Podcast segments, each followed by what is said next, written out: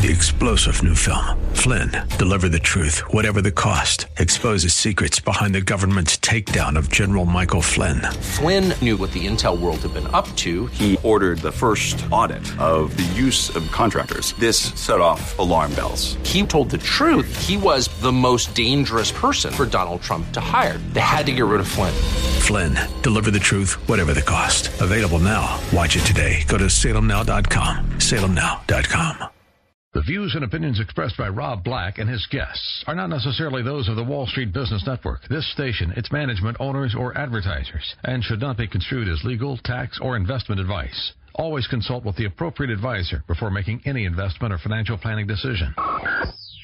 Insightful, informative, irreverent. We're ready. The Wall Street Business Network presents Rob Black and Your Money, your source for breaking news, market updates, and successful investment strategies for the 21st century. Sounds like a great program. Getting you to retirement in today's market. So let's get on with the show. Taxes, family finances, insurance, the economy, technology, media, and entertainment. Rob is talking about it with you at 800 516 1220. So call in, we'll chat and uh, have some fun. Now, to start your day with the latest news and market commentary, here's Rob Black on the Wall Street Business Network. I'm Rob Black, talking all things financial, money, investing, and more. Today is a day where Facebook is having a developers conference for the next two days, over the next two days. And Facebook was founded in a Harvard dorm room a little more than a decade ago. Chinese civilization was founded thousands of years ago. Stay with me on this. While the Chinese economy has been growing fast, nothing compares to the rocket ship that is Facebook. So don't look now, but today Facebook now has as many users as China has people. Facebook and China both have a population of about 1.3 billion people. So the odd investing concept of the day is by buying Facebook, you're buying the equivalent a country the size of China. China has yet to embrace the fast growing social network, so Zuckerberg actually has opportunities to get more people when Facebook does crack China, if they do crack China. Mr. Zuckerberg has picked up Mandarin, and he's very good at it. A couple months ago, he was pretty shoddy at it, but he's, he's doing quite well. Speculation is he might somehow lead Facebook into this gigantic untapped market. Uh, Facebook is doing quite well. They've got 11 or 12 different platforms other than Facebook or that are held within Facebook that a lot of people don't grasp the concept and the size and scope of the company. That's a company that I think does well in our lifetime, as long as you continue to see engagement by people 18 to 35. Um, that's going to be the big issue for them down the road. But that could last for quite a while, even if they lose that segment. Let's bring in CFP Chad Burton.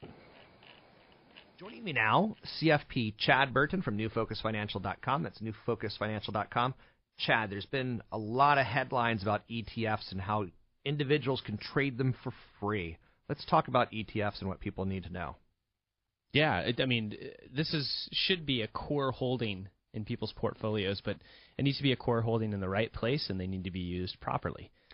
ETF stands for Exchange Traded Fund. We know mutual funds are actively managed or passively managed.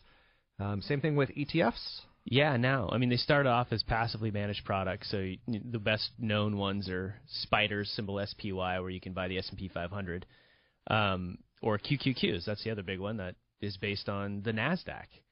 Um, you can look at the holdings there easily. Um, ETFs they trade all day long, and you can you have to the the holdings are reported on a daily basis.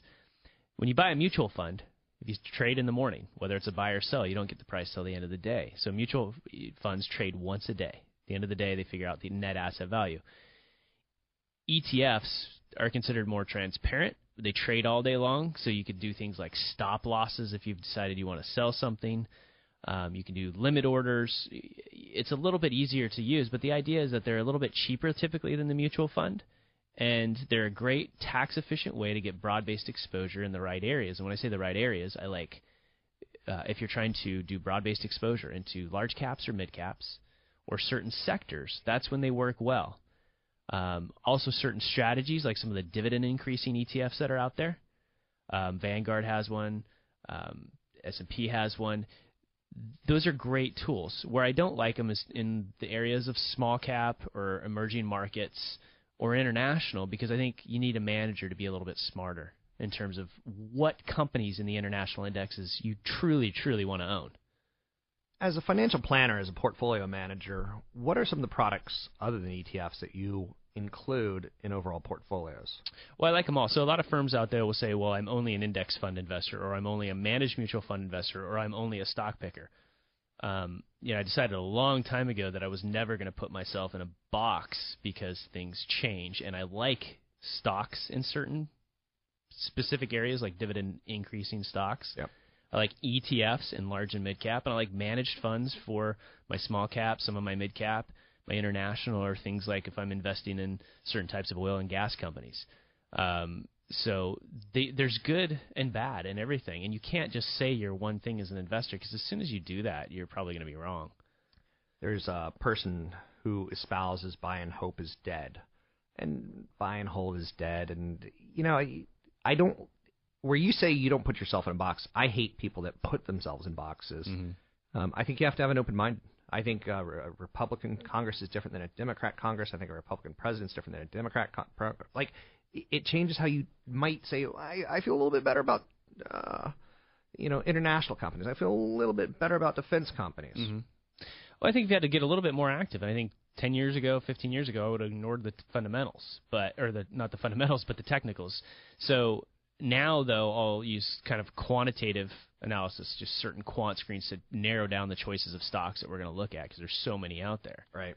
And then uh, use fundamentals to determine which companies you want to buy, and then you use technicals as the last resort to just make sure that the entry point that you want to achieve is correct. Sometimes you don't want to buy until the chart looks maybe a little bit better and things have turned. Um, sometimes you don't want to sell until the chart starts to break down. Um, but it's not the first. I mean, people that only trade on technicals, show me one that's been really successful and always beat the market over the long run. Yeah, and if I were to give it my Call of Duty analysis, it would be like bringing a sniper rifle into a city battle. You don't do it. You bring a sniper battle, uh, rifle into a wide open desert. You know, I, I six months ago I would have not known what you were talking about, but I finally played it with my son, and I realized how horrible I am at video games. Oh yeah. I spend half the time shooting the wall or looking up, looking up in the sky. I can't get my thumbs to work the same way. It's it's horrible. It's awesome.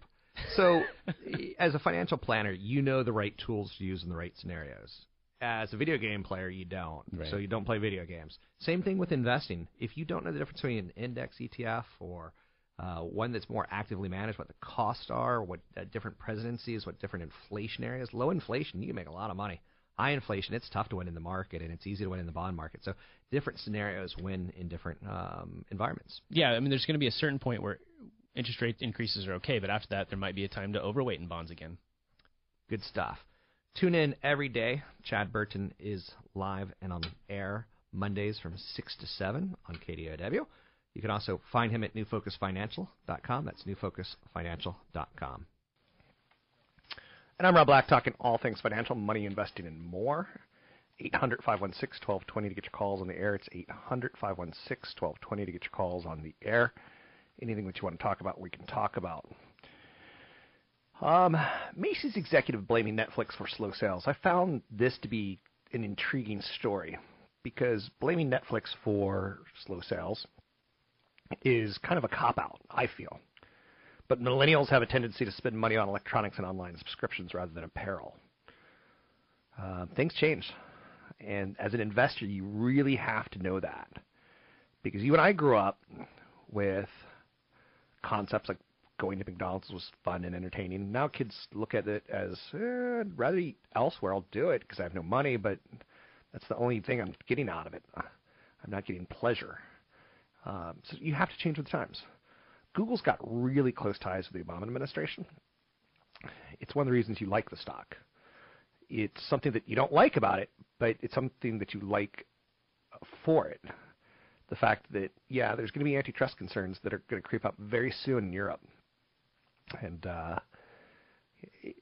since Obama's taken office, Google's averaged one meeting with Obama a week since he's taken office. 230 plus meetings. They've got some influence there.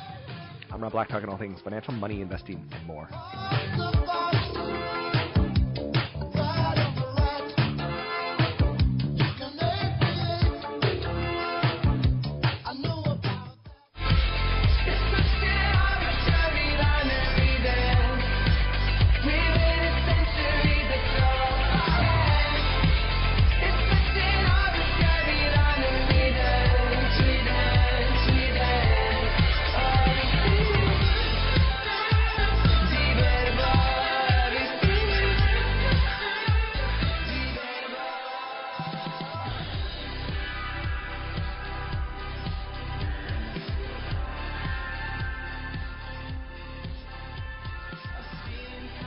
Black, talking money, investing, and more.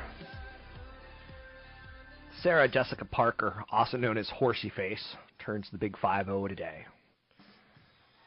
But to us, she'll always be the forever 30 year old Carrie Bradshaw, skipping down the streets of New York in her Manolo, Manolo Blahniks, tripping down the runway in her Dolce & Gabbana sequin panties, and falling right into the arms of Mr. Big in Paris. Happy Big 5 0 to Sarah Jessica Parker, aka Horsey Face. I bring that up because she's now available to get membership into AARP, American Association of Retired People, which I do not like that group. I do not like that group. Um, I think they do a lot of bait and switch with their content. I think they are a big moneymaker, and uh, I don't think you should put yourself in a box like that. Let's talk a little real estate with Tony Mendez. Joining me now, Tony Mendez, BayAreaLoanSource.com. That's BayAreaLoanSource.com. He's a mortgage lender. He's my friend. He's the guy who does my loans. He's a good guy to use because he'll run scenarios for you and he'll walk you through the process. Um, getting a lower rate, we dream about that. I mean, we all want the lowest rate. We all want to wait for the lowest rate. We all want to time it perfectly. We all want to know what's going to happen next week. How do you go about getting the lowest rate? What's your thoughts here? Right. So at any point in time, there's going to be an average rate that's out there. There's never any kind of going rate. It's a, what they call an average rate, and it always comes along with some sort of point or a percentage of a point. Um, so the the best technique, and it's become more apparent in this type of industry, the, the way that mortgages are what they call qualified or risk layered, is your credit. The first thing that you'd want to do is fix your credit. Higher credit scores will give you the best uh, opportunity to get the lowest rate. The difference between a 640 score and a 740 score on a traditional type of 30-year fixed, about one percentage point. On a $400,000 loan, that's about $2,400 a year. You're going to spend more just because your credit score was lower. So, how do you go about? I think you can manage things on your credit score. I think you can try. You can manage some things on your credit score to help you get that lower rate, but you can't manage the rate. Right. So that that's plays a, into psychology. Right. That's another part of getting the lower rate is are do you pay points? Uh, a lot of people are floating around these terms like no cost loans. A no cost loan does not necessarily mean a no cost loan because you're paying a higher rate to get lower cost. But Yeah. if you keep that loan beyond that period of time those, that would have paid you back that $3,500 or so over five years, but you keep the house 10 years, you wasted money. You wasted 3,500 in that extra five years. So you always have to look at the, the amount of time you plan on staying in the property. You have to look at the cost to have the br- to pay a point and see how long it takes you to pay that back. I've paid points on at least seven or eight mortgages, and I've been happy on all of them but one. And And the reason I wasn't happy was I hope I, that's not the one I did for you, right? well, it kind of is. Um, Boo. rate, rates fell a lot. They fell from six percent down to four percent, down to three percent. Right. So when you bought points on a six percent loan down to five and a half percent, and then you're two years later you're at three percent, three and a half percent. Like I didn't need That- to. that- Yeah. Right. So that's something that a lot of people. Have I to got unlucky, but I got lucky at the same time because rates fell aggressively. Right. So you made up a little bit of the points that you paid. That, that is something that a lot of people were getting into, and there's something called benefit to borrower rules. When people do refinance and they're trying to get lower rates every time, there has to be enough benefit to the borrower. There, you're, you're, you have to have your closing costs paid back in a certain period of time, usually 36, 48 months. Your uh, payment has to drop a certain percentage, usually five or six percent, uh, in order for even Fannie Mae or Freddie Mac to even allow you to do the loan. So be, be very careful. Although there are some tax benefits, if you do pay a point and you do refinance a year later, you get to write it off all at once, as opposed to over that you know 20 year so period. So um, buying points is one of the options. Um, locking for shorter terms. What's that mean?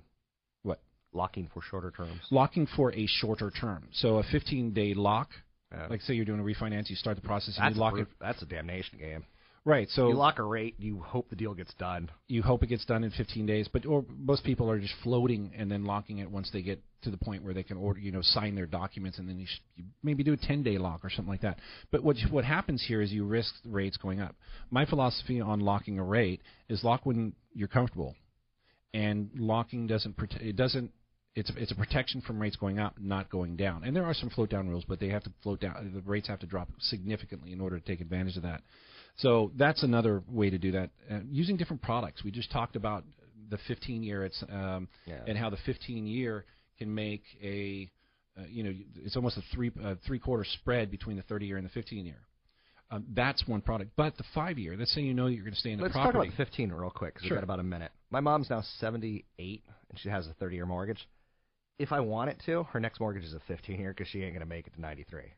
That's just like there's some, or me. I'm not going to retire in California. I don't need another 30 year mortgage. Like, maybe I will retire in California. I'm just saying, Mm-hmm. start applying scenarios to what sort of mortgage you need, right? Absolutely. Now back to you. Well, another product that you can, another technique is to use like a shorter term arm, like a five year arm. If you know you're going to stay at a pro- uh, property for, let's say, five years, a five year arm can be almost one point lower than a tr- traditional 30 year fix for the same kind of equity and credit score. So, uh, and why give away that, that extra percentage point every month? It's another way to get a lower interest rate. Yeah, talk to Tony. Oh, that should be the, your next radio show.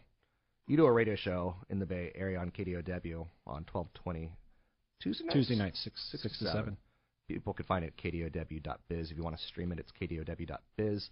With that said, talk to Tony. He does mortgage loans. Uh, his show is The Real Estate Rapport. I'm Rob Black. This is Rob Black and Your Money on the Wall Street Business Network. Some mortgage rates have dropped recently. And what's interesting to note about that is we're seeing a surge in purchases and a surge in refis.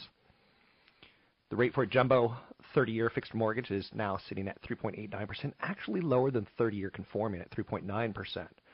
Both of those are near record lows or near lows for the year. Um, and that's good. I'm really, really proud that people are actually using not financial engineering, but the opportunity to get a good balance sheet going forward. That's something we don't talk a lot about on the show. We talk about ah the numbers are good and interest rates are low, or oh the stock market's an all-time high. But I refinanced four mortgages in the last three years that set me up for the next 30 years as a very comfortable payment. Um, I think a lot of America has done that too. With that said, that allows me to say, you know what? Let's go to some place that has nice sand and oceans making big waves. Let's let's calm down and relax a bit with that money that we're saving. So I'll be a spender of that money for sure. With that said, uh, I'm really proud that Americans are doing this. Uh, 800-516-1220 to get your calls on the air. It's 800-516-1220. Keurig has revealed a new recyclable K-Cup. It's been a big negative on the company recently. The founder of Keurig uh, regrets inventing Keurig, even though it made him millions and millions and millions of dollars because of how much waste they use in those little coffee plastic pods. You can find out more about me at robblack.com. That's robblack.com. Chad's got some great downloadables at newfocusfinancial.com if you want to see content about retirement and wealth preservation. Go to newfocusfinancial.com. And we were bound to the city light. Last night, sun will fall into the night. Focus on what you feel. Just when you were calling. I, I, I,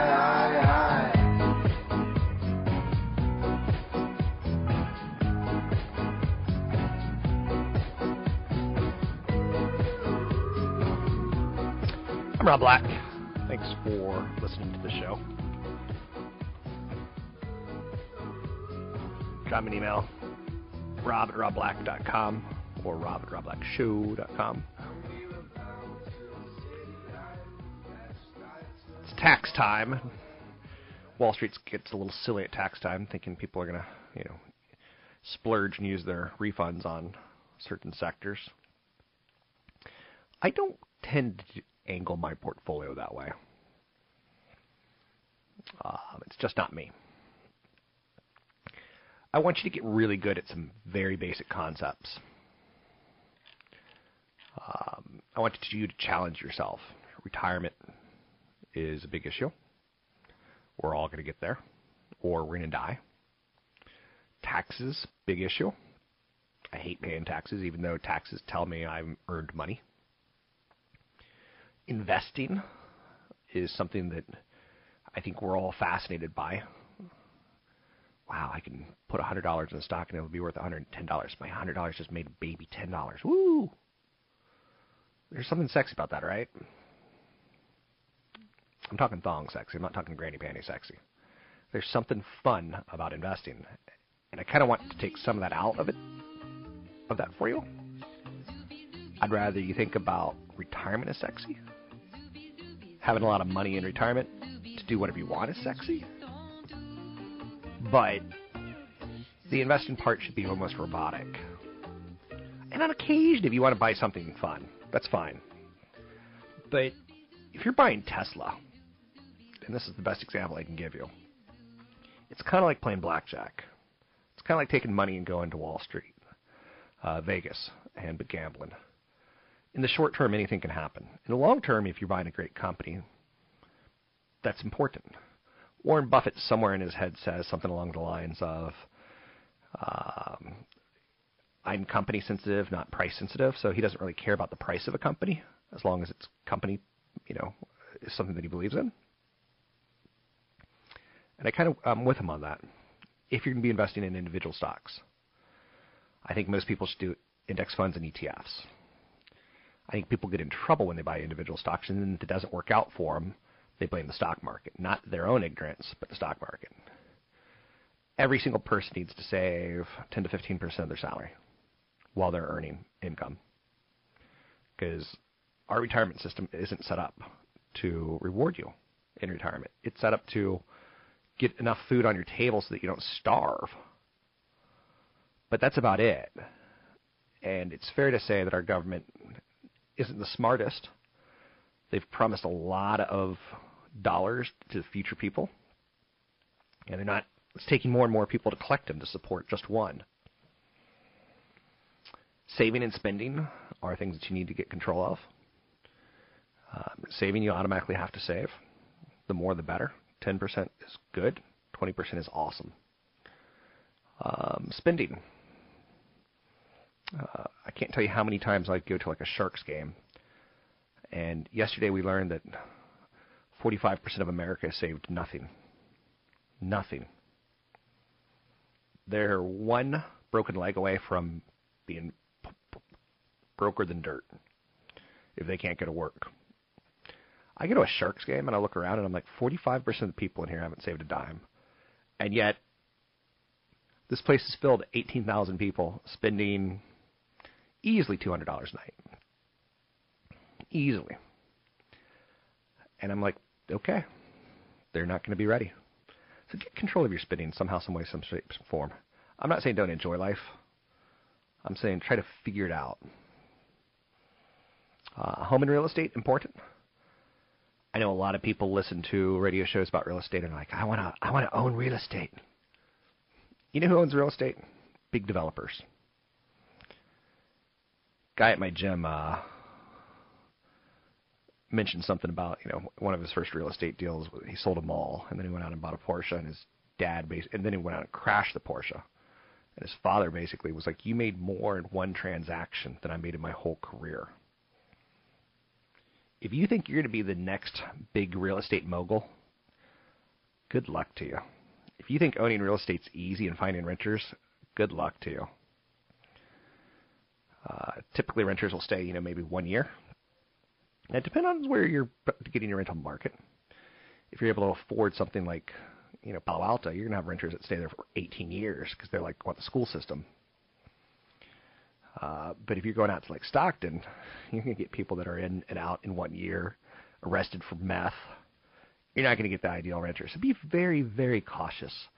I know it sounds great, like ooh, other people's money, but you're basically being sold something uh, because you're ignorant, and you're being sold something by someone who's ultimately pretty ignorant.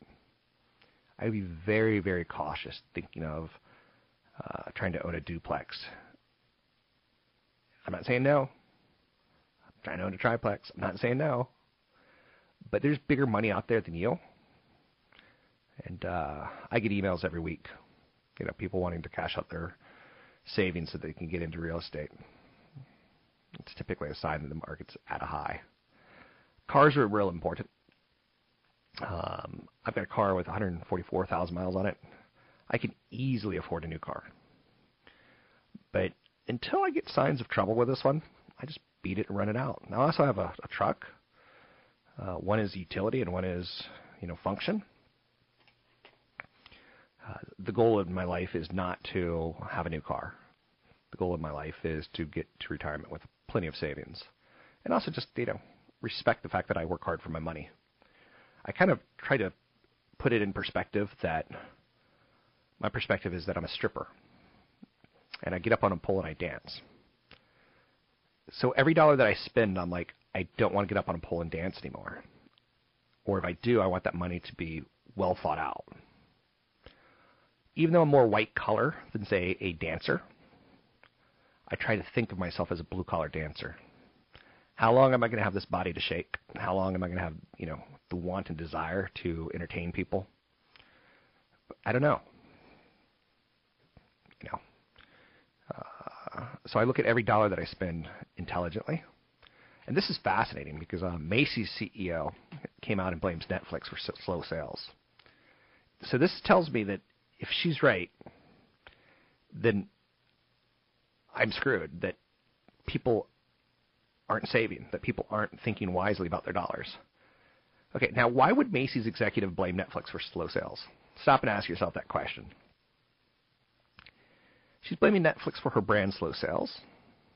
Millennials have a tendency to spend money on electronics and online subscriptions rather than apparel. I think part of that is that customers are buying other things, whether they're electronics, cable service, Netflix, or whatever, she says. The brand is struggling to attract a younger audience. Sales grew 1.4% last quarter, less than analysts had expected. Some products like cosmetics are selling well with the younger set. But consumers today have priorities other than clothing and housewares. Shoppers are spending more on their disposable dollars on categories that we don't sell, like cars, healthcare, electronics, and home improvement. Um, I find that fascinating that a Macy's CEO has the cojones to blame Netflix for their sales issues. Macy's plans to lure millennials in by focusing on wedding registries for when they do get married. That investment could lead to a kind of keep them and her after they get married and grow up. Um, I don't know. I, I think to me that's just the most fascinating CEO excuse of the week, uh, and I don't think it's wrong. So I know a couple millennials that they live very, very frugally. They party like rock stars. Um, they date like porn stars. They, you know, travel like adventurers, but they live very, very frugally elsewhere. I've known two women under 35 that I got to see some slice of their life. Um, three now that I'm thinking about it. Um, that things like TVs they don't care about. They'd rather watch something on their iPad and or on their phone. Um, one person said, you know, uh, she didn't. She got a Kindle Amazon Kindle Fire tablet reader, book reader, in large part because books take up room and they're too much clutter. She didn't want a TV because it had cables. they're unsightly. Her refrigerator was stocked with nothing but alcohol because she wanted to eat fresh food. I know that's not all of them, and I know that millennials lie, and I know that they do eat McDonald's. But would they prefer something else? Yeah. And that's worthy of note. So I guess trying to tie this all together, you know, the simple things that you need to do retirement taxes, investing, credit and debt, saving, spending, home and real estate, cars, college, insurance. You always have to be pushing yourself to say, Am I making the best decision with my dollar? And if you're not, I think you're. I'm not saying, you know, get consumed by this stuff, but don't be ignorant either. Um, you know, there was a point in my life, and I've got a friend who uh, is on a you know parallel track, where going on you know big scale vacations, big resorts, spending a lot of money, that meant something to me when I was younger and sexier. And as you get older, just sitting on the beach means something more so than the resort. Resort's nice, but the beach is better. I don't know if that makes any sense. I'm Rob Black, talking all things financial, money, investing, and more. Find me online at robblack.com. That's robblack.com.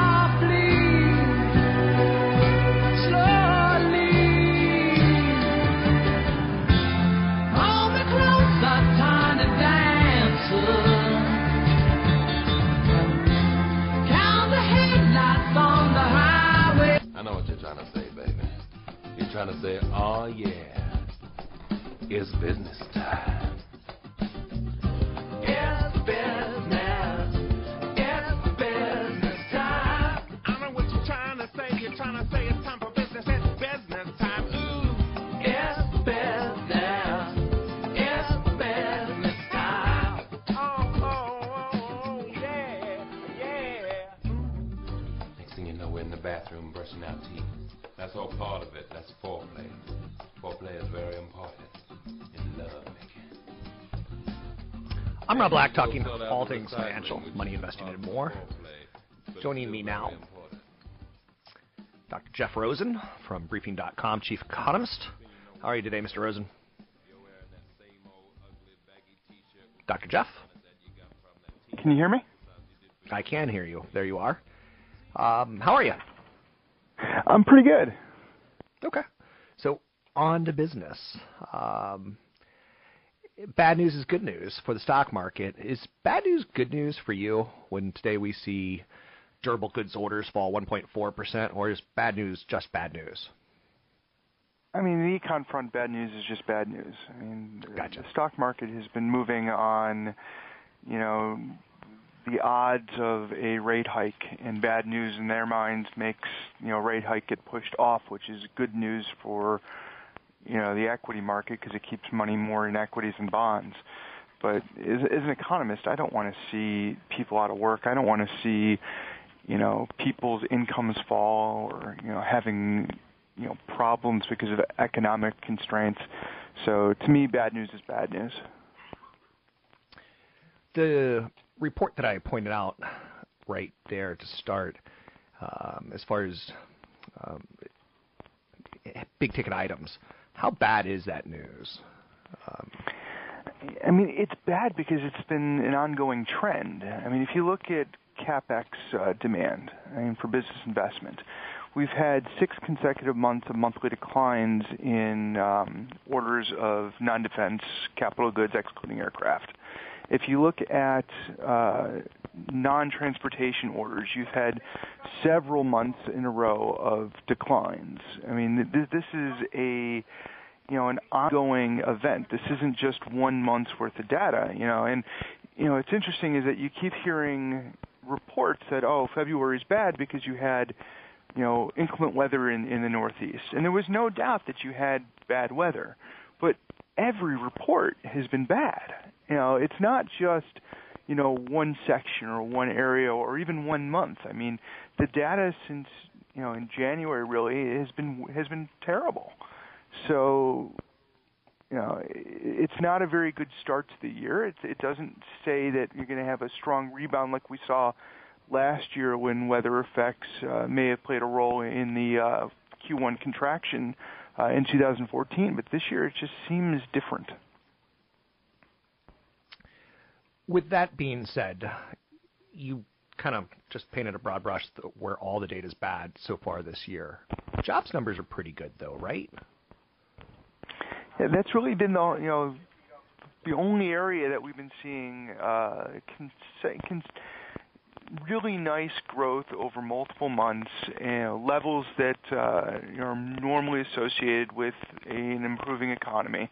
So it seems at least that companies believe that things that are going on right now may be temporary. You know that they're hiring not for you know March sales. They're hiring because Q3 and Q4 sales are going to be strong and they need to meet meet that demand.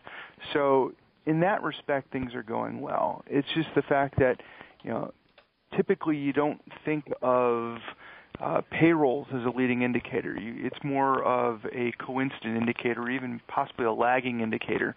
Uh, so the fact that payrolls are, are continuing to improve you know, doesn't necessarily mean that things are going to get better. You know, that it's, a, it's not really the story in that case. We're hearing a lot of talk from Fed officials that expect interest rate hikes this year. Um, are you in that camp, and do you think that's a smart thing for them to be saying right now? Uh, if if anybody's been reading my work or listening to me, uh, you know, on your show, uh, I'm a, about as dovish as you could possibly get. I'm, you know, I'm at the point where I don't see why you would raise rates in 2015. You know, at this point, my forecast wouldn't call for rates to be raised, you know, at least until the middle of 2016. Now, it doesn't mean that you know the Fed won't do it, or that if the Fed does choose to raise rates, it's not going to be you know an economic calamity. But you know, we're looking at the two main factors, the targets of what the Fed is supposed to do. They're supposed to maintain full employment and manage inflation. And you have downward trending inflation if you look at core, if you look at, um, you know, basically any measure of inflation is downward trending. Know, and then if you look at the unemployment rate, that rate looks good. I mean, we're at 5.5%. The CBO suggests that uh, the full employment rate's 5.4%. So according to that measure or that metric, you know, we're right at the cusp of full employment. We shouldn't be able to get much much better uh, uh, labor market growth, you know, in the mean in the near term. But you know, in my opinion, and I think the Fed said in their minutes last week that since you you know the Fed believes that you can get better labor market conditions, my opinion is that the unemployment rate is biased that you know several million people have left the labor force. You know, while they were dis- from discouragement during the Great Recession, these workers who would normally come back during a regular recovery remain on the sidelines. So instead of counting all these people as unemployed, they're just not factored into the unemployment rate. So you have an unemployment rate that's you know severely lower than what it normally should be. Uh, I looked at just wages, you know, in a back of the envelope calculation based on wage growth you would expect an unemployment rate around 8%. You know, there have been other calculations that looked at more of demographics and labor force dynamics, and they have uh, you know forecasts of an unemployment rate of 9% today. And if you plug in those numbers, downward trending inflation, an 8 to 9% unemployment rate, you would have no reason whatsoever to raise rates. I mean, you would be probably seeing arguments of saying, you know, we need to add more stimulus to the economy, keep it going. What are we, why are we stopping the quantitative easing? Why are we even thinking raising rates? But the fact is, if you look at the headline number and you plug that number into a typical Taylor rule or, or Fed forecast on on uh, where rates should go, you could get a you, you could make an argument for positive uh, you know, Fed funds rate. But you know, that's based on on a number, you know, the unemployment rate that I just believe is bogus right now, and you know, downward trending inflation, which doesn't improve when you uh, raise rates. I have a question. Um, one of the things that you have to do is kind of project a little bit of the future, and gas prices have come down. That's helping the consumers, in theory. Mortgages, I think, have been an untold story in the last five years with incredibly low rates. People have changed their balance sheets by refining, refining, getting a better, longer, lower rate, which should help us for the next 10, 15, 20 years in our economy. I certainly have refinanced four mortgages, and I feel like, hey, I got extra money. Um, do you feel that the consumer is going to benefit from those two events, the lower gas prices and the lower mortgage rates, or are we just going to blow the well, money regardless? And not get to where we want to it's go. It's kind of surprising. Lower mortgage rates, when you look at economic models and look at uh, dynamic models that like the Fed would be using, doesn't really impact the economy very much because what you're doing is transferring money from bank owners to non-bank owners, but the overall um, pot is necessarily not changed. So people that had bank stocks saw lower returns because they weren't getting, you know, uh, payments to mortgages that had higher rates. So you know you don't really see it.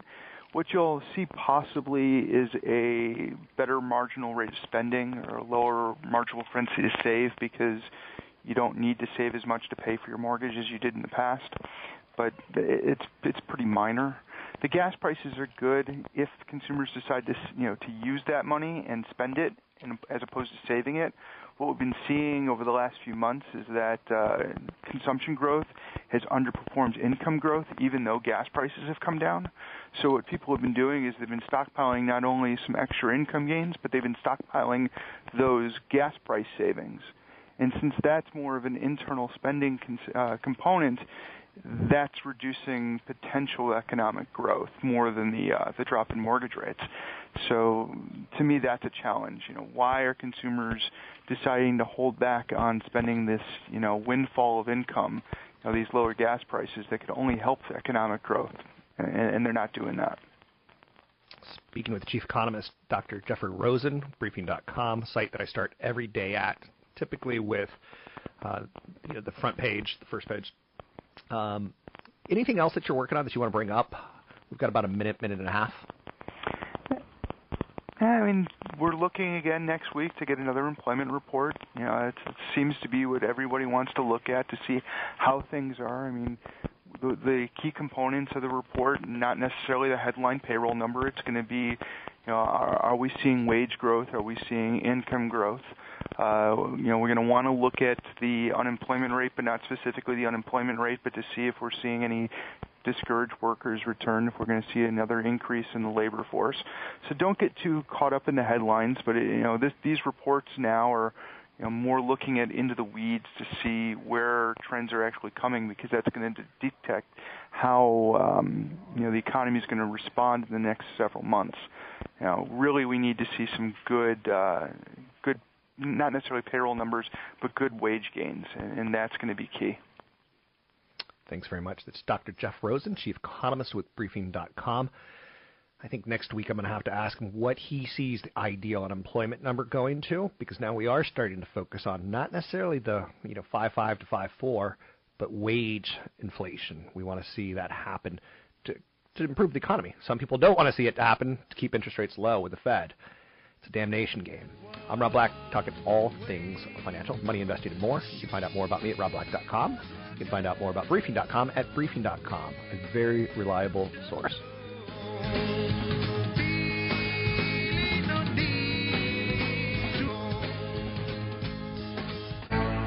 We were the of the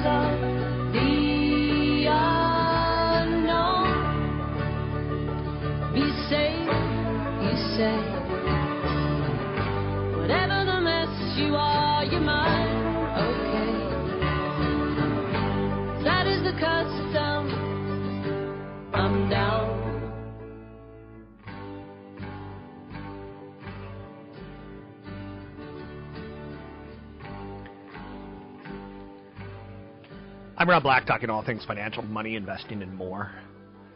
I might be a pain in the butt at times. Know that I care greatly about the listener, and I care deeply about the company that I work for and the station that broadcasts the show. Um, I pledge if you listen, I'll try to you know continue to pound home ideas that help you. Like don't pay off your mortgage unless you're wealthy or poor. It's a low cost of money. It's a predictable low cost of money. And the toughest thing in the world to do is get money invested in the stock market. So every time you send in extra money on your mortgage, you're not sending extra money into your stock market, your retirement, your nest egg. Money doubles every 7.2 years. Paying off your mortgage will save you, yes, about 15% in interest. It'll make a million dollar purchase that you know has two million dollars of payments over your lifetime, you know, 1.7 million. So you could save significant amounts of money for sure by paying off your mortgage early. But you earn 40% more with money that you put in the stock market. And if you do it on a younger person basis, it's even more powerful. So the ability to earn money with your money versus the ability to save interest by paying off debt. If your mortgage rate was 8, 9, 10%, I'd say pay it off. But we're not there. When you get a mortgage, you're it, you know, part of the interest is tax deductible. That's awesome. So suddenly a, a mortgage that's 4% is like 3.6% with the amount of money that you're saving in taxes. And the fact that it doesn't readjust for inflation is even more powerful. A dollar today decreases in value over time, your purchasing power of it. I pledge if you listen, I will do everything I can to get you in the right mind. I'll tell you things like I hear mortgage investors say, come in for an annual checkup on your mortgage. I, be careful. Come in for your annual checkup on insurance. Be careful. Term life is typically the best life insurance to get, and you invest the rest. Trying to convince people of that is difficult. I have a neighbor who knows what I do. And she makes the worst financial decisions possible, continuously and consecutively. And she asked me about it. I'm like, that's a horrible, horrible idea. It's like, I already did it. I'm like, why, why not consult with me first? Um, yeah, people get intimidated. The financial industry or the insurance industry as well can, you know, intimidate people. And I get it. Um, you see someone in a, a nice shirt and tie, and you're like, ooh, he's got a nice shirt and tie. Uh, it's like real estate agents. I don't like my real estate agents to be the hot, young, sexy real estate agent, whether guy or girl. I want my real estate agent to be 65 plus, who's worked in this one market for 40 years, who knows the previous house owner, who knows all the schools, who knows, you know, other realtors. Because when you're selling a house, what you want is the person who knows the most realtors. Because he's going to call up all of his friends and say, hey, I've got a dandy of a house coming up. Come see the open house. Whereas when you're working with younger people, they haven't figured it out yet. I know it's a very odd concept. When you're buying a house, you want that old, seasoned person, in my opinion. And again, there are exceptions to all rules. But when I got my home recently, you know, six years ago, there was no other offers. What other house in the Bay Area has sold with no other in the last 10 years? Probably very, very, very few. I didn't have to get into a bidding war. I had gotten into bidding wars that I had lost before. Psychologically, I was actually very calm going into that transaction because I knew like, hey, they asked 950, I got it for 950. Now I had an amazing package put together for it. But you get the idea. You listen, I'll do my best. The Greek goddess of victory. The Greek goddess of victory. Say that in English, Rob. When I said it the first time, it sounded like victory. The Greek goddess of victory, Nike. The world's number one apparel company and shoe company in the world. I was at the gym yesterday and I saw this old man, like really old on the treadmill, not on the treadmill, but uh, elliptical. And he was wearing a Nike orange shirt, and I have a Nike orange shirt, and I'm like, shit, they dominate this game. You know, there's Under Armour who's cute. I like Nike, but it's also one of the most expensive stocks in the stock market. You know why? because everyone knows they dominate men's running and women's clothes, action clothes. They market sports inspired products for children, various competitive and recreational activities such as golf, tennis, walking, sportswear. Nike sells through more than 850 owned retail stores worldwide, plus thousands of retail accounts, independent distributors, and licensees. They had a great quarter but it's really one of the most expensive stocks out there. In a market correction, they're going to come down in value. But I don't play when is the market going to correct. I play how long do I plan to be alive and invested. And I think if your time frame is over five years, I think you can buy it and relax. Go make love to your spouse now. Do something. Be productive. Go make a baby. Babies help the economy, right? Are you with me against me?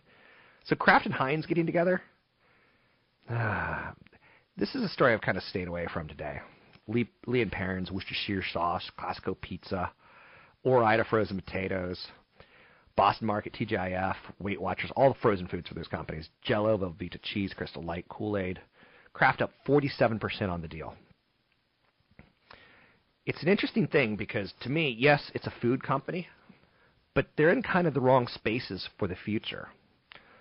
Um, not very nutritional people are shifting to smaller, less processed foods. It's an interesting deal because it's a worldwide distribution deal, and the foods aren't going to go out. I just don't think there's a lot of growth pop. Some of them. I think there's a lot of cost savings in this deal. Find me online at robblack.com. The views and opinions expressed by Rob Black and his guests are not necessarily those of the Wall Street Business Network, this station, its management, owners, or advertisers, and should not be construed as legal, tax, or investment advice. Always consult with the appropriate advisor before making any investment or financial planning decision.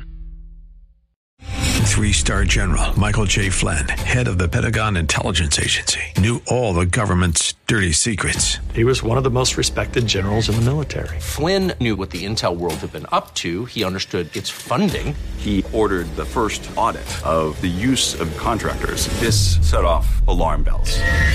The explosive new documentary, Flynn, Deliver the Truth, Whatever the Cost, uncovers the facts behind this scandal. Flynn told the truth. He was the most dangerous person for Donald Trump to hire. I find out the worst enemy that I'm going to face in my life is right here in America. They took my assessment and they wanted me to change it. And I was like, I'm not changing it. They had to get rid of Flynn. With in depth interviews, archival footage, and never before seen personal records of the man behind the headlines. I just felt like I was drowning. Flynn, deliver the truth, whatever the cost. Available now. Watch it today. Go to salemnow.com. Salemnow.com.